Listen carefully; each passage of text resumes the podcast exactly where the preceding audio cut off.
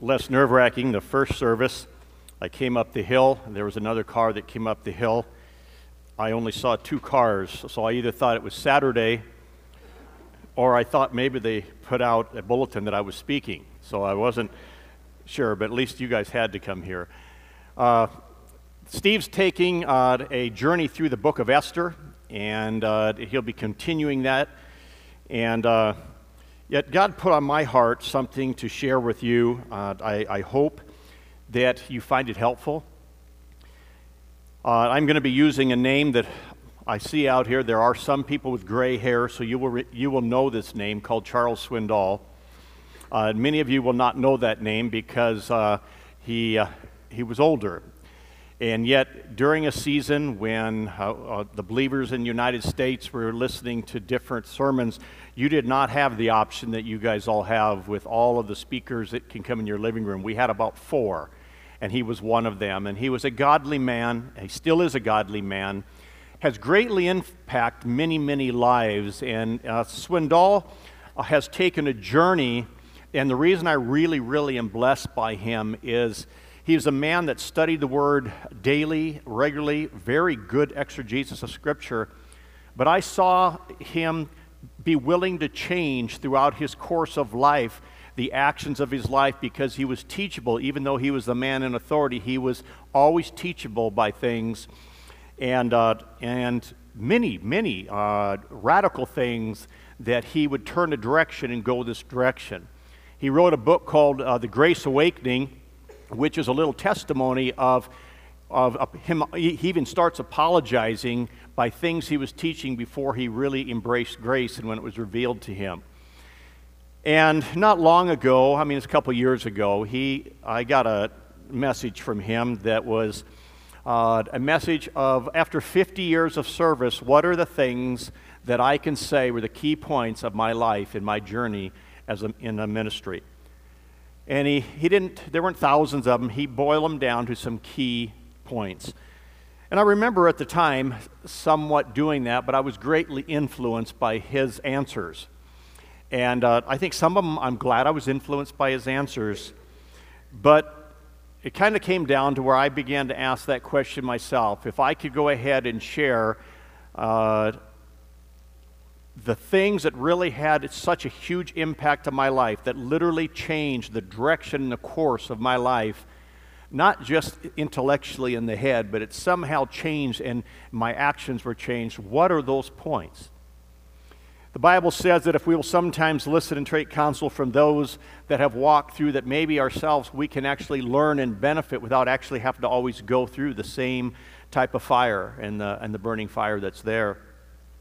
Tom Haggerty, who grew up uh, next to me, we grew up from five years old on, he said, I really, uh, at times I like being your friend, then I didn't like being your friend, but now I like being your friend because you go through all the fire and I get to learn from what you've learned.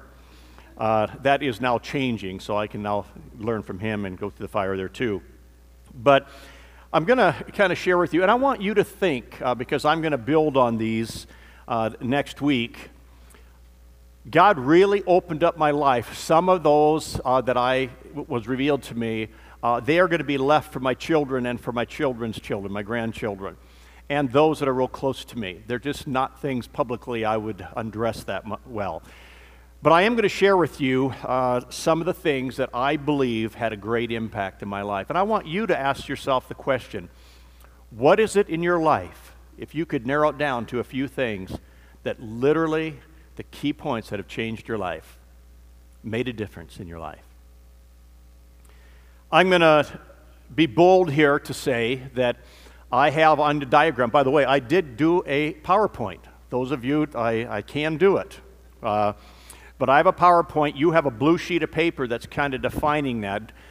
Uh, diagrams are usually miserable if nobody explains them. Have you ever sat and looked at a diagram wondering what in the world were they thinking? Uh, my staff over and over again say, What in the world does this diagram mean? It, it, meant something to me when I put it together.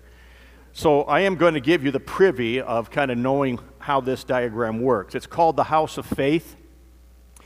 And uh, you're going to see three pillars of foundation at the bottom of this. I really do believe that these pillars are essential for any person walking the Christian life to really walk and carry these belief systems into your life to make them make a difference in your life that really, really make a difference. The first one, and I'm not going to spend a lot of time on these foundations because we have. If you've gone to any of the Bible studies, any of the Sunday schools, any teacher here, they are going to be teaching you these foundations.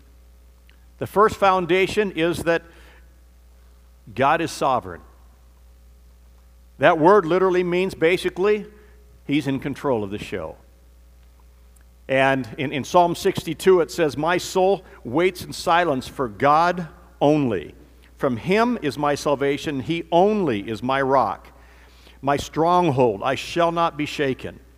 For my soul will wait in silence for God alone, for my hope is, in, is, in, is and from Him, and He only is my rock.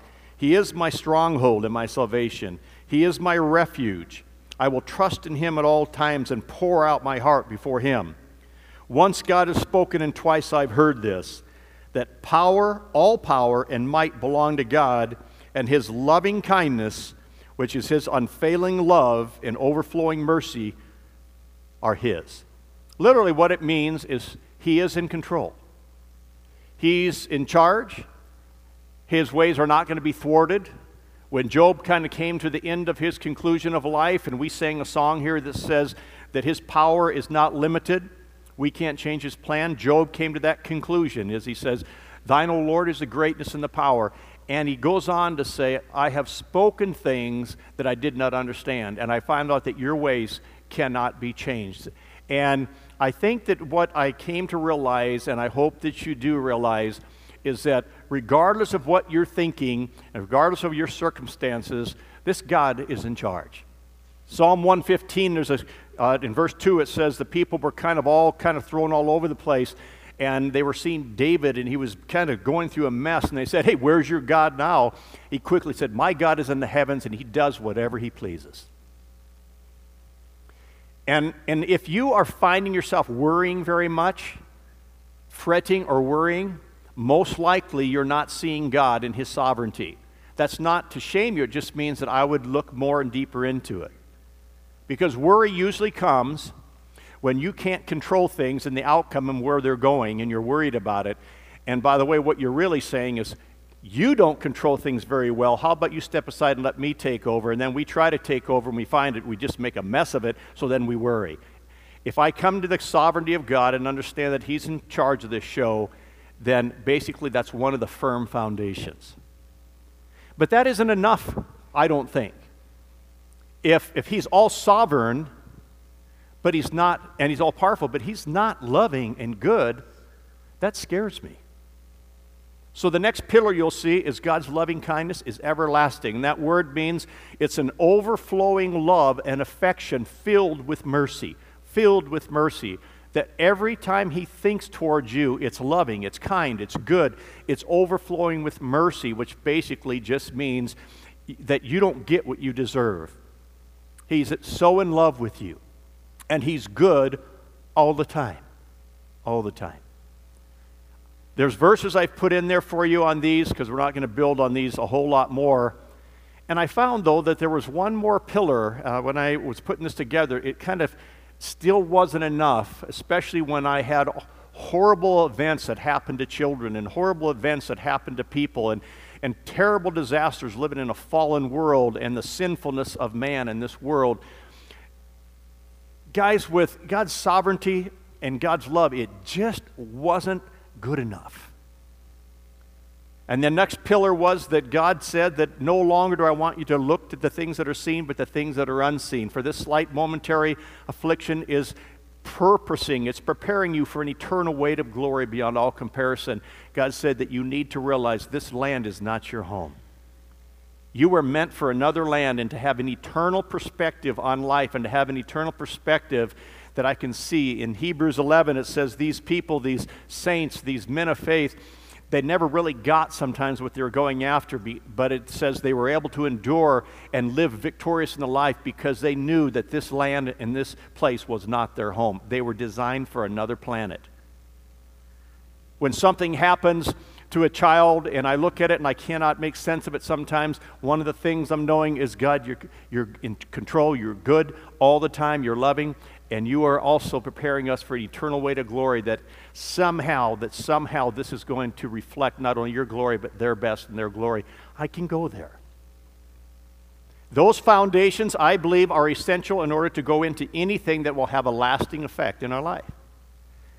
The next little box there, it's a long one, it's called faith that comes from hearing and hearing the Word of God. That is kind of the slab or the foundation that you're building your, uh, your internal structure of your home on. I believe that it takes faith. It's things you cannot see, what we're going to talk about It says that faith is something that's not always seen, it's not always recognized. There's a faith, a leap of something. But one day, not very long ago, actually, I was I was had this put together quite a while ago, and I was building on it. And I was walking along by myself, and I was thinking of what to share with my children and my grandchildren, and then those close to me. And then I realized what I want to share with you. And I I remember exactly. I was looking down and, and I just saw, I can even see where the rocks were when God put on my heart. I think I was wanting Him to give me kind of this incredible formula that I could pass on and then we would all be able to enter into this stuff. And God really just, in, in, a, in a word in, in me, says, show up and shut up. And what He was really saying to me was this all that I've learned, all that I've read, all that I've studied for the 47 years of walking in this Christian life, yesterday's manna will not do me any good today. I need to be with God every day. And he said, just show up and listen. I have a tendency to talk. He said, just listen. And I realize that I encourage you the best that I can. I can't make you do it. But in order for these things to stick, somehow there's a way that you can somehow get into somehow the Word of God, let it penetrate your life, and let these things become solid. And it will be solid only for the day that you spend in it. This, give us this day our daily bread. It won't work for you tomorrow. And it was something that I realized all of the stuff I'm sharing will just float away. If you think that by this message you'll somehow have life changing things, it will not. Somehow you got to be with Him. So, with those foundations, I want to bring you to some of the things and some of the areas that I think uh, really greatly impacted my life. The first one you'll see is the door going into the house. And that door there are so many different words and so many different ways that people uh, have defined this gospel of grace, this exchange life, this uh, whatever. There's so many different terminologies that are there. Is somehow, in a nutshell, it's what we have tried to build this church on. This message is a message that says that God is flat out in love with you, He's accepted you, and you can't perform and earn it. And you can't do a bad performance and get rid of it. That God loves you by grace and grace alone. Not just to salvation, but in the rest of your life. And along with that, as I no longer have to live under the dictates of my flesh trying to perform all these do this and not do this, that I am now able to embrace the relationship with God and now live inside His grace. And that no longer is it I that live, but Christ now that lives in me. That message literally transformed my life.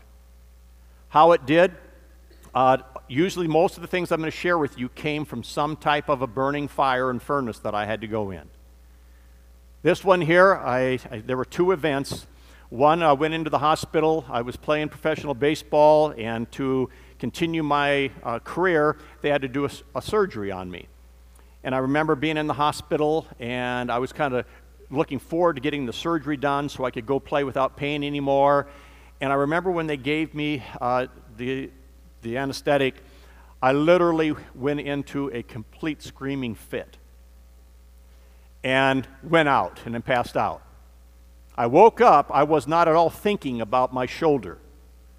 I woke up saying, What was that? Something beyond my power. I had never experienced anything like it in my life. And it kind of went away, and then it hit me again. I was on an airplane, and we were coming back from a conference, and the same thing, same exact thing, hit me again. Now, I found out years later, uh, now this is a common word, but back then, not even the physicians I went to knew what this was. It was an acute panic attack. Now you say that, and everybody, I have one, I have them. Uh, I, we live in a world that I think we're just panic all the time. But from that crash, no pain in my life has ever compared to that. Never. But that's message of God's grace.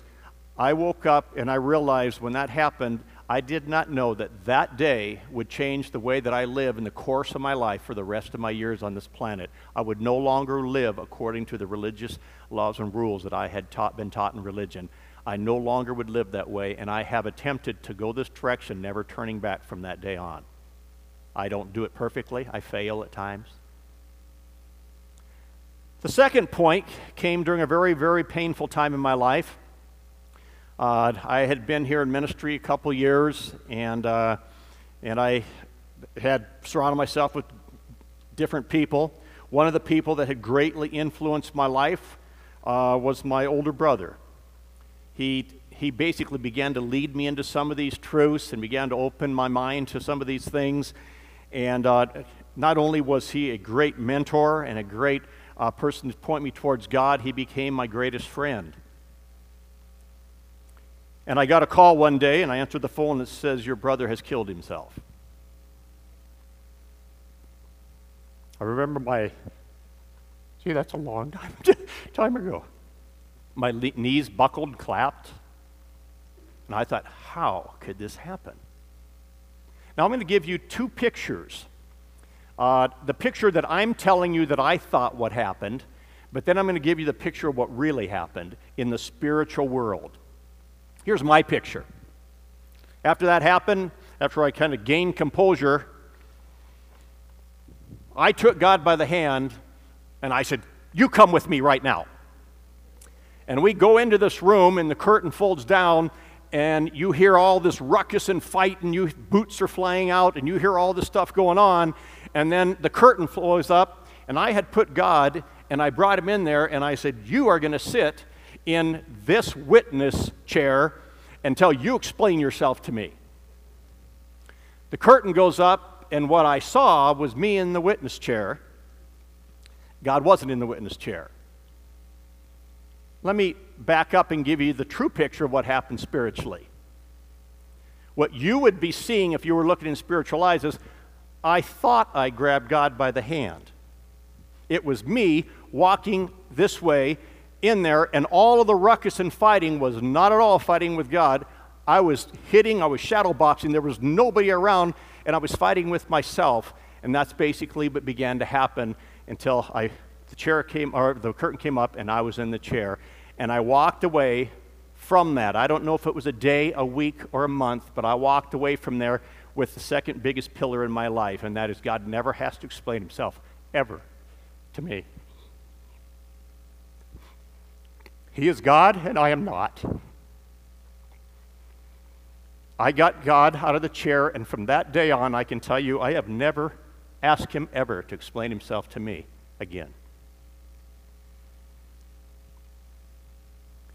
In the scriptures, it says, when you ask God to explain himself, when you quarrel against the counsel of God, you will find yourself in misery, in your own chains of depression, because you're telling God to explain himself. Job, in the in Job, an interesting portion in Scripture there, after the conclusion, it says, Why do you complain and argue and wrangle with God against Him that He does not give an account of all that He's doing?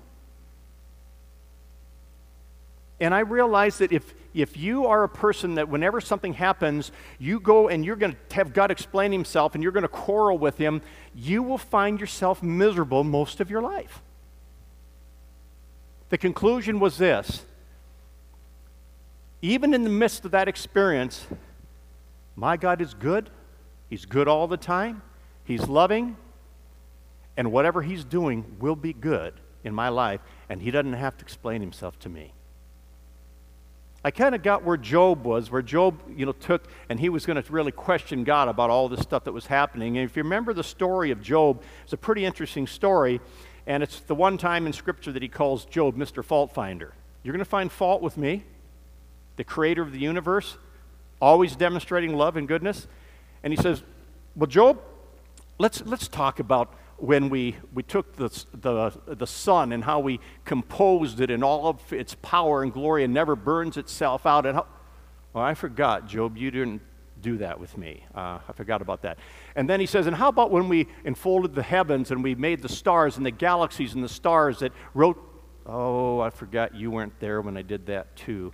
He goes on for an entire two and a half chapters until Job says he, is, he was shut up to try to have God explain himself to him. I encourage you at least to consider this. In Psalm uh, 107, says uh, that when a person decides that he can uh, quarrel against God, uh, complain against God, make God try to explain himself, he will find himself miserable. That doesn't mean that you like it all the time. But it was an area that literally set me free, and that one point has changed my life radically. Even like when all of this stuff happened to my son Nick, where he got the virus and all this stuff happened, I didn't like it. I didn't just jump around, skip and go, going PTL, praise God. You know, just, that wasn't my attitude. I wept, I hurt, but I never, ever told God He had explained to me anything what happened. That's not because I'm so godly in that. It's just that I came to a point in my life that I am man and he is God. And he doesn't have to explain to me. If he finds he wants to, that's his privilege and his honor. Never again have I asked him to explain himself to me. And you know what? It has made me live free in life. It has been an incredible freeing thing in life. In the next, uh, the next week, I have a number of other issues that I will tell you that had a great impact on my life. I've talked to people. I will be talking to many of you. I'll be asking you questions that I know really well. What are the things that have made a difference in your life? And it's interesting what I have heard. I've talked to people that I haven't seen for a long, long time. The former pastor of this church, uh, Rob Graham, I called him. We talked for about an hour and a half this week, and I asked him this question Come back next week to find out his answer. Here's another thing that I found. This was for first the first thing was that I was living a gospel that was a works oriented, man centered gospel, and God made it a God centered gospel by grace. Second thing is I got God out of the witness chair, and He no longer is in that chair. And that has changed things in my life. The third thing that I put down. I have a lot of these, and they're not in order necessarily of importance, they're just there. In the scriptures, over and over again, in the book of Philippians, I like Philippians. I like how the wording of Philippians goes, where, where Paul says that. Uh, one thing I do is forgetting what lies behind and straining forward to what lies ahead, and, uh, and, and a lot of different things like that. But he says in the midst of many of his writings that I see this throughout all of Scripture, weaved in and out of Scripture. And I saw it in, in Charles Swindoll at one time in his life, which motivated him to write another book. And the, the book that he wrote was uh, Laugh Again.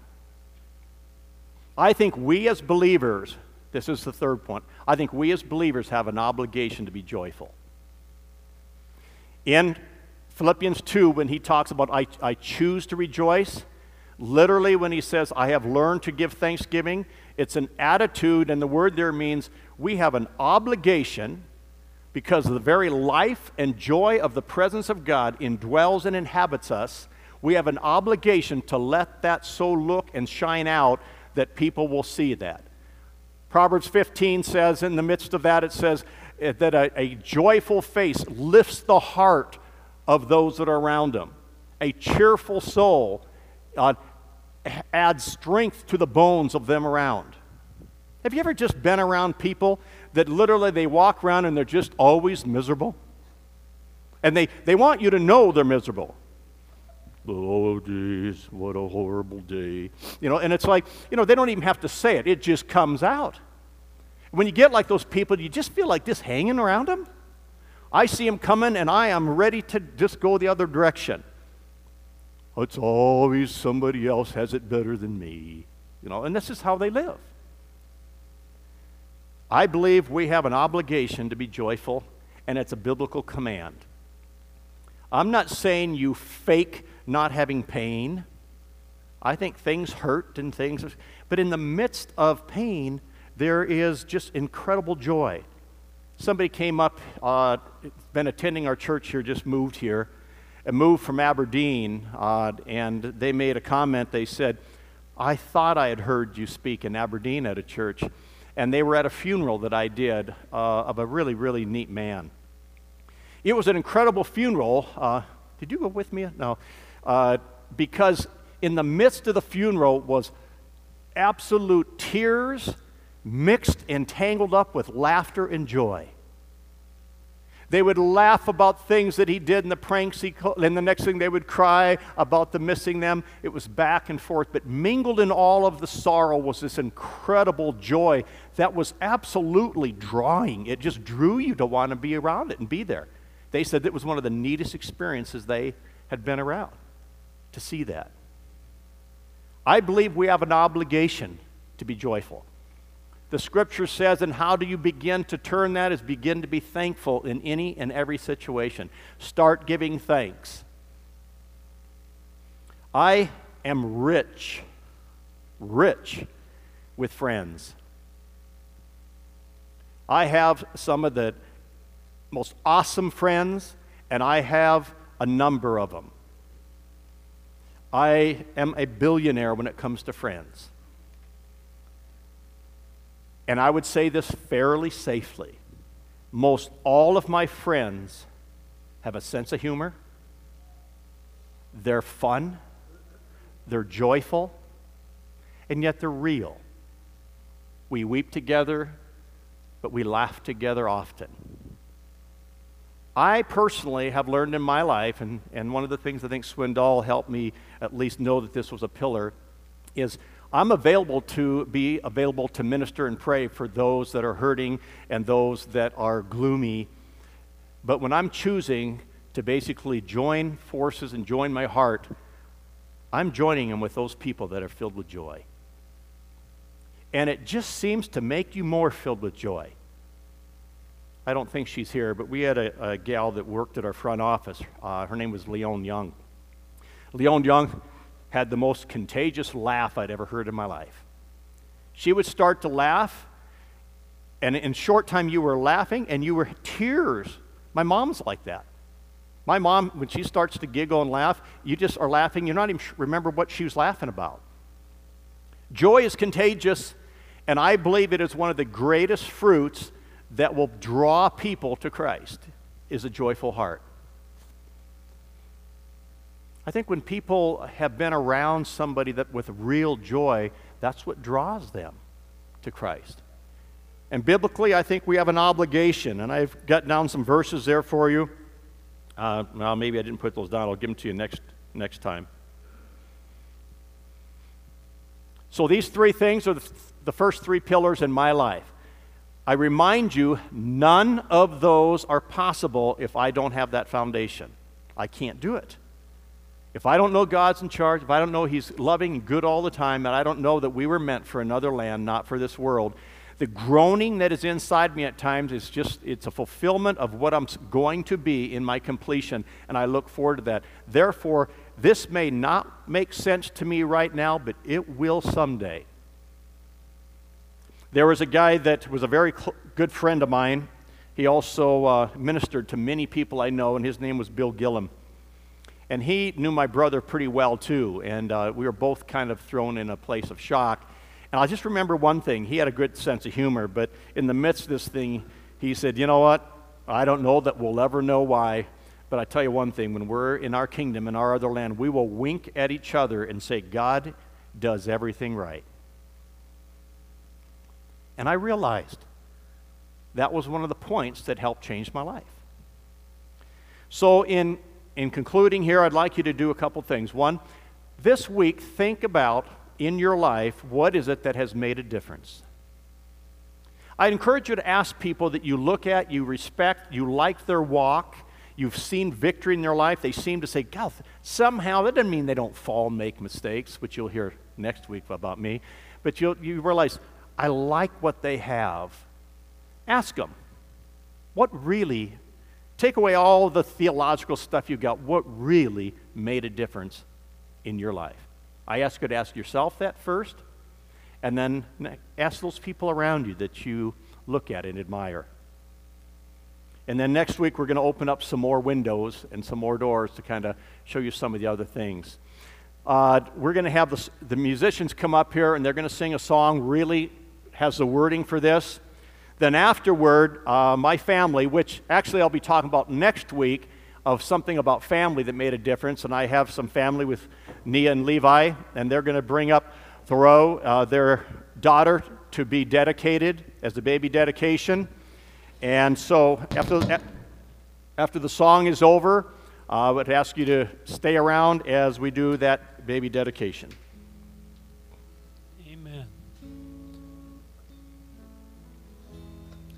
And I'd like just take a second and say thank you to Bill and Nancy because one of the things that has made a huge difference in my life is being around godly people, always pointing me toward Jesus.